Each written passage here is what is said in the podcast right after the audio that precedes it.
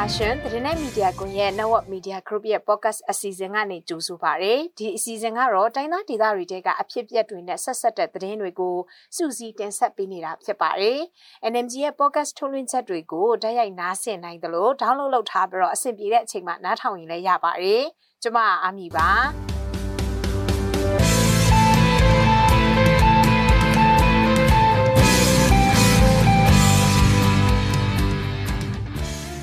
ဒီနေ့တင်ဆက်ပေးမယ့်သတင်းတွေကတော့အရေးပေါ်ကာလတက်တန်တိုးပြီးစစ်ကောင်စီကနိုင်ငံတော်ရဲ့အာဏာကိုဆက်ပြီးတော့ယူလိုက်တဲ့သတင်းအစစ်စေးကျန်းတဲ့ဖအံတန်လွင်တရားထိပ်မှာပောက်ကွဲမှုဖြစ်ပြီးတယောက်သေး14ယောက်ဒဏ်ရာရရှိခဲ့တဲ့သတင်းနဲ့ရှမ်းမြောက်ကုတ်ခိုင်မှာတော့ဖမ်းဆီးခံထားတဲ့ဒေသခံတယောက်ကိုစစ်ကောင်စီတပ်သားတွေကတနက်နဲ့ပြစ်ခတ်ခဲ့တဲ့အကြောင်းတွေကိုနားဆင်ရမှာပါသတင်းပေးပို့ချက်တွေထဲမှာတော့ KNU ထိန်းချုပ်နယ်မြေညောင်လေးပင်ခရိုင်နဲ့တောင်ငူခရိုင်တဲကစစ်ရေးအခြေအနေ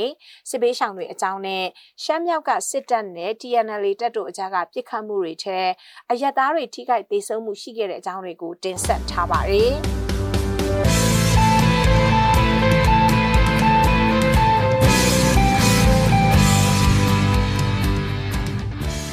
အမျိုးသားကာကွယ်ရေးနဲ့လုံခြုံရေးကောင်စီအစည်းအဝေးကနေလက်နက်အားကိုနဲ့နိုင်ငံအာဏာအရရက်ကိုရယူထားတဲ့စစ်ကောင်စီတပ်ဟာနောက်ထပ်အရေးပေါ်ကာလတက်တန်းထပ်တိုးပြီးတော့အာဏာကိုဆက်ယူခဲ့တဲ့အကြောင်းစစ်တပ်လက်အောက်ခံ MRTV ကနေဒီကနေ့ညနေပိုင်းမှာကြေညာလိုက်ပါတယ်။ဒီကနေ့ခေါ်ယူကျင်းပတဲ့အမျိုးသားကာကွယ်ရေးနဲ့လုံခြုံရေးကောင်စီအစည်းအဝေးကိုတော့ဒုတိယသမ္မတနဲ့ ဦးဟန်နရီဗန်ချီယူကတက်ရောက်ခဲ့တယ်လို့အစည်းအဝေးပြီးတဲ့နောက်စစ်ကောင်စီခန့်ယာယီသမ္မတဦးမြင့်ဆွေကအရေးပေါ်ကာလတက်တန်း6လထပ်မံတိုးပေးခဲ့တာဖြစ်ပါတယ်။ဒါကြောင့်ဩဂတ်စ်လ1ရက်နေ့ကနေလာမယ့်2024ခုနှစ်ဇန်နဝါရီလ31ရက်နေ့အထိနိုင်ငံတော်ရဲ့အာဏာအရရက်ကိုစစ်ကောင်စီကဆက်လက်အုပ်ချုပ်ခွင့်ရရှိမှာဖြစ်ပါတယ်။ဒါကြောင့်နိုင်ငံအာဏာကိုစစ်တပ်က3နှစ်တာဆက်ပြီးတော့အာဏာသိမ်းယူကအုပ်ချုပ်သွားမှာဖြစ်ပါတယ်။2020ရွေးကောက်ပွဲပြီးတဲ့နောက်2021ခုနှစ်ဖေဖော်ဝါရီလ1ရက်နေ့မှာစစ်တပ်ကနိုင်ငံခေါင်းဆောင်တွေကိုဖမ်းဆီးပြီး2008ဖွဲ့စည်းပုံအခြေခံဥပဒေပုံမှန်၄တစ်ခွန်အရအမျိုးသားကာကွယ်ရေးနဲ့လုံခြုံရေးကောင်စီအစည်းအဝေးကိုခေါ်ယူကနိုင်ငံတော်ကိုအရေးပေါ်အခြေအနေအဖြစ်ကြေညာပြတဲ့နောက်အာဏာလွှဲယူခဲ့တာဖြစ်ပါတယ်။အဲဒီကနေတဆင့်2008ဖွဲ့စည်းပုံအခြေခံဥပဒေပါပုံမှန်၄နှစ်5အရ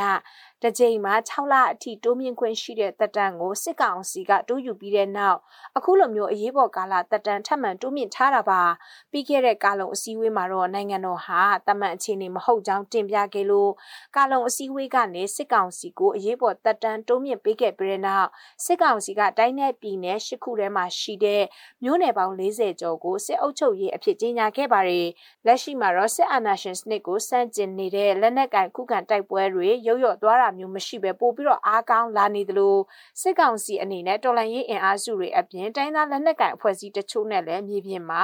တိုက်ပွဲတွေပြင်းပြင်းထန်ထန်ဖြစ်နေပါတယ်။ ကရင်ပြည်နယ်ဖအံမြို့အထွတ်တရုတ်လရွာဘက်ချမ်းတန်လွင်တရားစစ်စေးဂိတ်နားမှာတော့ဒီကနေ့ဇူလိုင်လ31ရက်နေ့မနက်6နာရီခွဲလောက်ကပောက်ကွဲမှုတစ်ခုဖြစ်ပွားခဲ့ပြီးအဲ့ဒီပောက်ကွဲမှုထဲဒေသခံအရက်သားတယောက်သေဆုံးခဲ့တဲ့အပြင်စစ်သားတွေအပါအဝင်14ယောက်လောက်ထိခိုက်ဒဏ်ရာရရှိခဲ့တယ်လို့ဒေသခံတွေကပြောပါတယ်အခုပောက်ကွဲမှုဖြစ်ပွားခဲ့တဲ့စစ်စေးဂိတ်ဟာအစစ်စေးကျန်းတယ်လို့နာမည်ကြီးနေတဲ့ကရင်ပြည်နယ်ဖအံမြို့တန်လွင်တရားဖအံစစ်စေးဂိတ်ဖြစ်ပြီးတော့တော့စစ်ဆေးဂိတ်အနီးကားတစ်စီးရောက်ရှိလာတဲ့အချိန်စစ်ကောင်စီတပ်ဖွဲ့တွေကစစ်ဆေးမှုတွေလုပ်နေတော့မိုင်းပေါက်ကွဲမှုဖြစ်ပွားခဲ့တာပါမိုင်းပေါက်ကွဲမှုကြောင့်အရက်သားတယောက်သေဆုံးပြီးစစ်ကောင်စီတပ်ဖွဲ့ဝင်တွေအပါအဝင်ရဲနဲ့အရက်သား14ယောက်လောက်ထိခိုက်ဒဏ်ရာရရှိခဲ့ပါတယ်မိုင်းပေါက်ကွဲမှုဖြစ်စဉ်ထဲမှာတော့ကားနဲ့ဆိုင်ကယ်၅စီးထက်မနည်းလဲထိခိုက်ပျက်စီးခဲ့တယ်လို့စစ်ကောင်စီတပ်ဖွဲ့ဝင်တွေစစ်ဆေးမှုလုပ်တဲ့အဆောင်နဲ့နားနေဆောင်တွေလည်းထိခိုက်ပျက်စီးသွားပါတယ်မိုင်းပေါက်ကွဲမှုဖြစ်ပွားပြီးတဲ့နောက်စစ်ကောင်စီဘက်ကအင်အားအများပြရောက်ရှိလာပြီးနောက်အဲ့ဒီအနီးပတ်ဝန်းကျင်မှာစစ်ဆေးမှုတွေလုပ်ခဲ့တယ်လို့တရားဖြတ်တန်းသွားလာခွင့်ကိုလည်းပိတ်လိုက်တယ်လို့ဒေသခံတွေကပြောပါတယ်။တန်လွင်တရားဖအံစစ်ဆေးရေးဂိတ်ဟာခီးသွွားပြည်သူတွေရဲ့မှတ်ပုံတင်အပြင်လက်ကင်ဖုန်းတွေကအစစစ်ဆေးတဲ့ဂိတ်တစ်ခုဖြစ်ပြီးမကြာခဏဆိုသလိုလည်းအရက်သားပြည်သူတွေကိုဖမ်းဆီးနေတဲ့ဂိတ်တစ်ဂိတ်ဖြစ်ပါတယ်။ရှမ်းမြောက်ကုခိုင်မြို့မှာတော့စစ်ကောင်စီလက်အောက်ခံနှစ်လေးနှစ်တက်ရင်ကဒေသခံနှစ်ယောက်ကိုဖမ်းဆီးသွားပြီးတယောက်ကိုတော့တနက်နဲ့ပြစ်ခတ်ခဲ့တယ်လို့ဒေသခံတွေကပြောပါတယ်။ဇူလိုင်လ29ရက်နေ့ညနေပိုင်းမှာမန်နောင်ဖုန်ကြီးကြားအနောက်တော်ရဲကနေဒေသခံ2ယောက်ကိုစစ်သားတွေကဖမ်းဆီးလာပြီးနောက်စစ်ဆေးခဲ့တဲ့အချိန်ဖုန်းထဲမှာမတင်ငါပွဲရဓာတ်ပုံတချို့ကိုတွေ့ရှိခဲ့လို့ရိုက်နှက်စစ်ဆေးမှုတွေဆက်ပြီးလုပ်ခဲ့တာလို့ဒေသခံတယောက်ကပြောပါတယ်။အဲ့ဒီဒေသခံ2ယောက်ရဲ့ဖုန်းကိုစစ်ဆေးရမှာတော့စစ်သားပုံတွေ့တာကြောင့်မန်နောင်ဖုန်ကြီးကျောင်းထဲမှာဖမ်းဆီးစစ်ဆေးခဲ့တာဖြစ်ပါတယ်။ဒီလိုမျိုးစစ်ဆေးနေတဲ့အချိန်တယောက်ကထွက်ပြေးဖို့ကြိုးစားရာတနက်နဲ့ပြစ်ခတ်ခံလိုက်ရပါတယ်။တနက်နဲ့ပြစ်ခတ်ခံရတဲ့သူရဲ့အခြေအနေကိုလည်းမသိရသေးသလိုဖမ်းဆီးခံလိုက်ရတဲ့အမျိုးသားနှစ်ယောက်ကလည်းဘယ်ရွာကလူတွေဖြစ်တယ်ဆိုတာကိုမသိရသေးဘူးလို့ဒေသခံတယောက်ကပြောပါတယ်။သူတို့နှစ်ယောက်စလုံးကိုအခုတော့မန်နောင်ဖုန်ကြီးကျောင်းကနေစစ်ကောင်စီတပ်ထဲကိုဖမ်းဆီးခေါ်ဆောင်သွားပြီလို့ဆိုပါတယ်။အဲ့ဒီအမျိုးသားနှစ်ယောက်ကိုဖမ်းဆီးစစ်ဆေးနေတဲ့အချိန်ဘသူကိုမှလည်းကြီးကွယ်မပေးခဲ့ဘူးလို့ဆိုကြပါတယ်။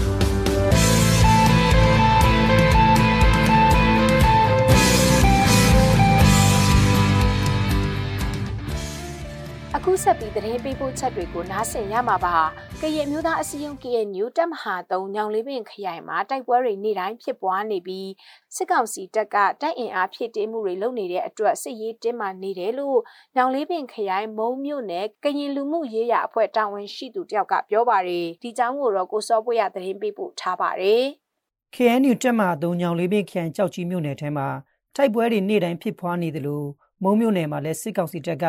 တက်အင်အားဖြစ်တည်မှုတွေပိုပြီးလှုပ်ဆောင်လာတဲ့အတွက်စစ်ရေးတင်းမာနေတယ်လို့ညောင်လေးပေခိုင်မုံမြို့နယ်ကိရိလူမှုရေးအဖွဲ့တာဝန်ရှိသူစောစီပထရကပြောပါတယ်။လက်ရှိကြောက်ကြီးမြို့နယ်ထက်ကတိုက်ပွဲအခြေအနေနဲ့ပတ်သက်ပြီးစောစီပထရကအခုလိုပြောပါတယ်။ဟို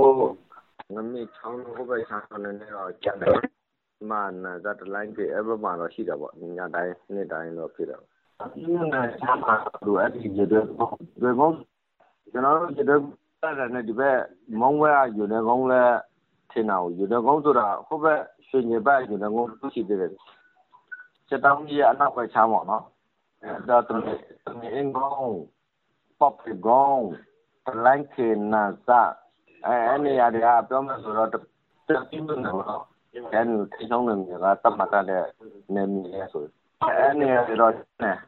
လက်ရှိကြောက်ကြီးမြို့နယ်ထဲမှာတိုက်ပွဲတွေနေ့တိုင်းဖြစ်ပွားနေတယ်လို့ ညောင်လေးပေခိုင်မုံမြို့နယ်ကရင်လူမှုရေးရအဖွဲ့ကပြောပါတယ်။ပြီးခဲ့တဲ့အင်္ဂါနေ့ကကြောက်ကြီးလယ်တုံမြို့နယ်ခရုကုန်းကျေးရွာမှာဖြစ်ပွားခဲ့တဲ့တိုက်ပွဲအတွင်းစစ်ကောင်စီတပ်ကတယောက်တေဆုံးပြီး6ယောက်ထိခိုက်ဒဏ်ရာရရှိခဲ့တယ်လို့ဗုဒ္ဓဦးနေ့ကရေတွင်းကုန်းကျေးရွာနဲ့တင်းချမ်းကုန်းကျေးရွာမှာဖြစ်ပွားခဲ့တဲ့တိုက်ပွဲအတွင်းစစ်ကောင်စီဘက်က14ယောက်တေဆုံးပြီး အယောက်30ထိခိုက်ဒဏ်ရာရရှိခဲ့တယ်လို့ဇူလိုင်လ28ရက်နေ့က KNU ရဲ့ထုတ်ပြန်ချက်ထဲမှာဖော်ပြထားပါတယ်။တိုက်ပွဲပြီးနောက်စစ်ကောင်စီဘက်ကကြေးရွာတွေထဲကိုလက်နက်ကြီးပစ်ခတ်တာတွေလှုပ်ဆောင်ခဲ့တယ်လို့ KNU ကဆိုပါတယ်။တိုက်ပွဲတွေကြောင့်ကြေးရွာပေါင်း40ရွာကအိမ်ထောင်စု1600ကျော်လူဦးရေ8000နီးပါးထွက်ပြေးတေးရှောင်နေရတယ်လို့ KNU ရဲ့ထုတ်ပြန်ချက်ထဲမှာထည့်သွင်းထားပါတယ်။ကြောက်ကြီးမြို့နယ်အတွင်းမှာတိုက်ပွဲတွေပြင်းထန်စွာဖြစ်ပွားနေတယ်လို့မုံမြို့နယ်အတွင်းမှာတော့ တိုက်ပွဲတွေဖြစ်ပွားတာမရှိပေမဲ့စစ်ကောင်စီတပ်ကတက်အင်အားဖြစ်တင်းလာတဲ့အတွက်နှစ်ဖက်စစ်ရေးတင်းမာနေတဲ့အခြေအနေမှာရှိနေတယ်လို့မုံမြို့နယ်ကရင်လူမှုရေးအဖွဲ့ကပြောပါတယ်။ကျွန်တော်တို့ဘက်ကတော့ညနေတော့ညနေလာမယ်။ငါထပ်ဖြစ်တာရှိတယ်။ကျွန်တော်တို့ဘက်ဆိုတော့မုံမြို့နယ်ကိုပြောတာနော်။မုံမြို့နယ်မှာကျွန်တော်တို့မနေ့ကဆိုတော့မှာကားတောင်းစီးနဲ့အားပြည့်ဒါမှပူလာတာရှိတယ်။မနေ့မနေ့ပိုင်းဆိုတောင်းစီးနဲ့ကအားတရားကျော်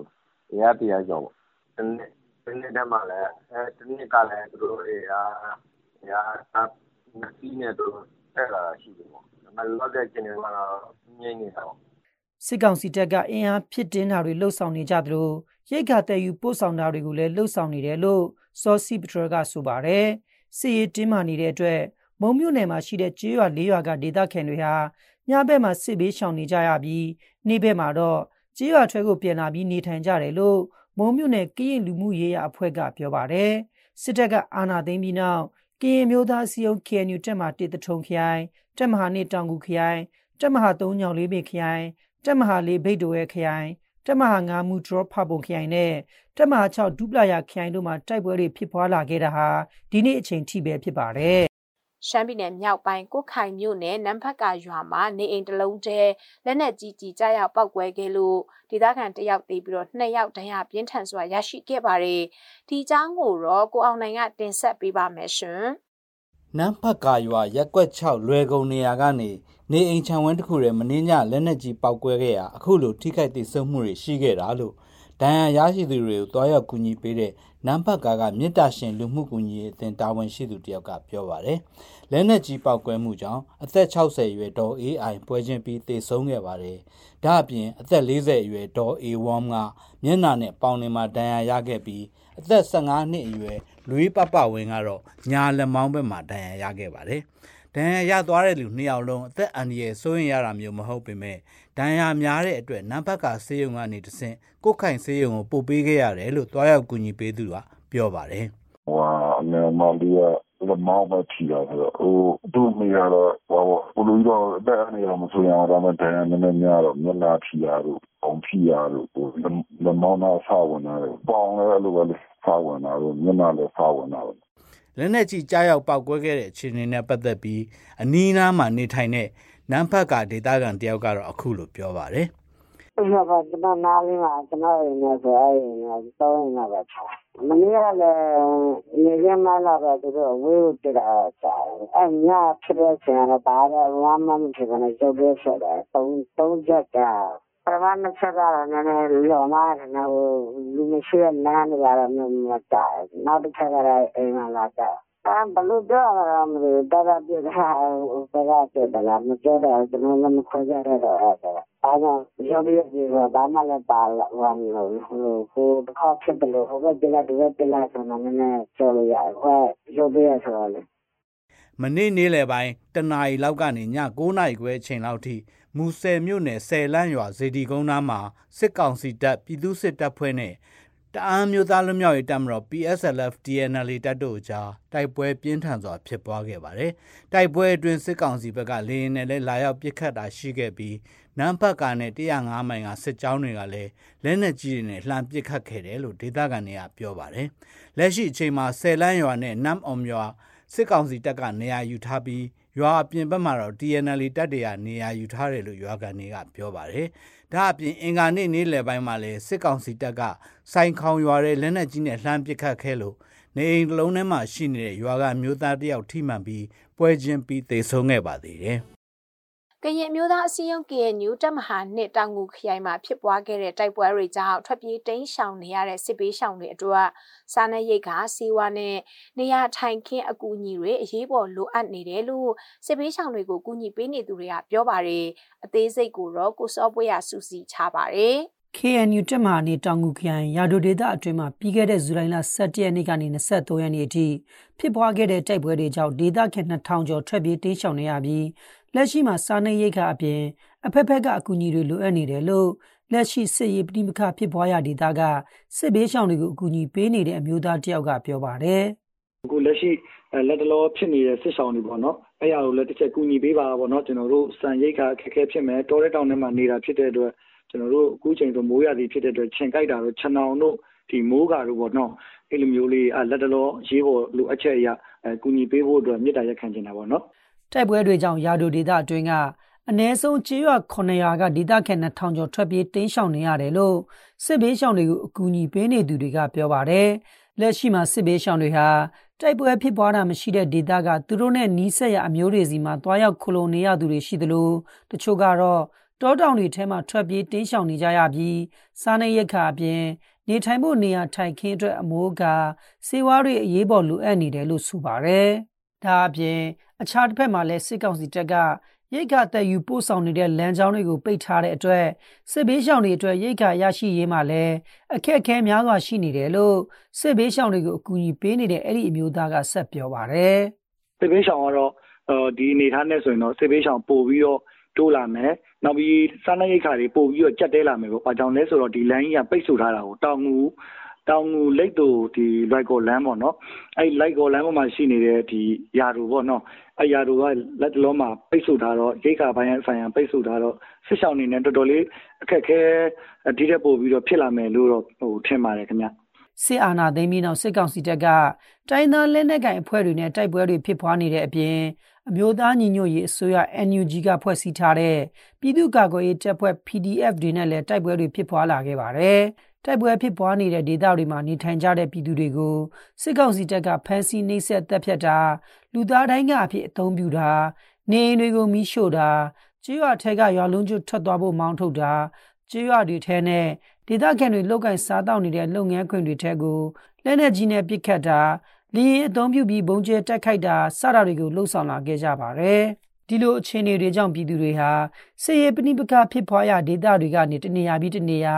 ဘေးလွတ်ရာကိုထွက်ပြေးတိမ်းရှောင်နေကြရပြီးနေထိုင်စားသောက်ရေးအပြင်အဖက်ဖက်မှာလည်းအခက်အခဲတွေနဲ့ရင်ဆိုင်နေကြရပါတယ်။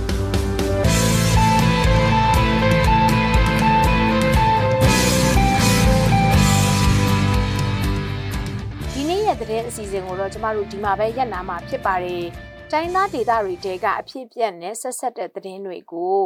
သတင်းနဲ့မီဒီယာကွန်ရက်ဝိုင်းတော်သားတွေကနေတင်ဆက်ပေးခဲ့တာဖြစ်ပါတယ်။သတင်းနဲ့မီဒီယာကွန်ရက်သတင်းဌာနရဲ့ podcast ထုတ်လွှင့်ချက်တွေကိုနားဆင်နေကြတဲ့မိဘပြည်သူအားလုံးရှင်လန်းချမ်းမြေ့ကြပါစေရှင်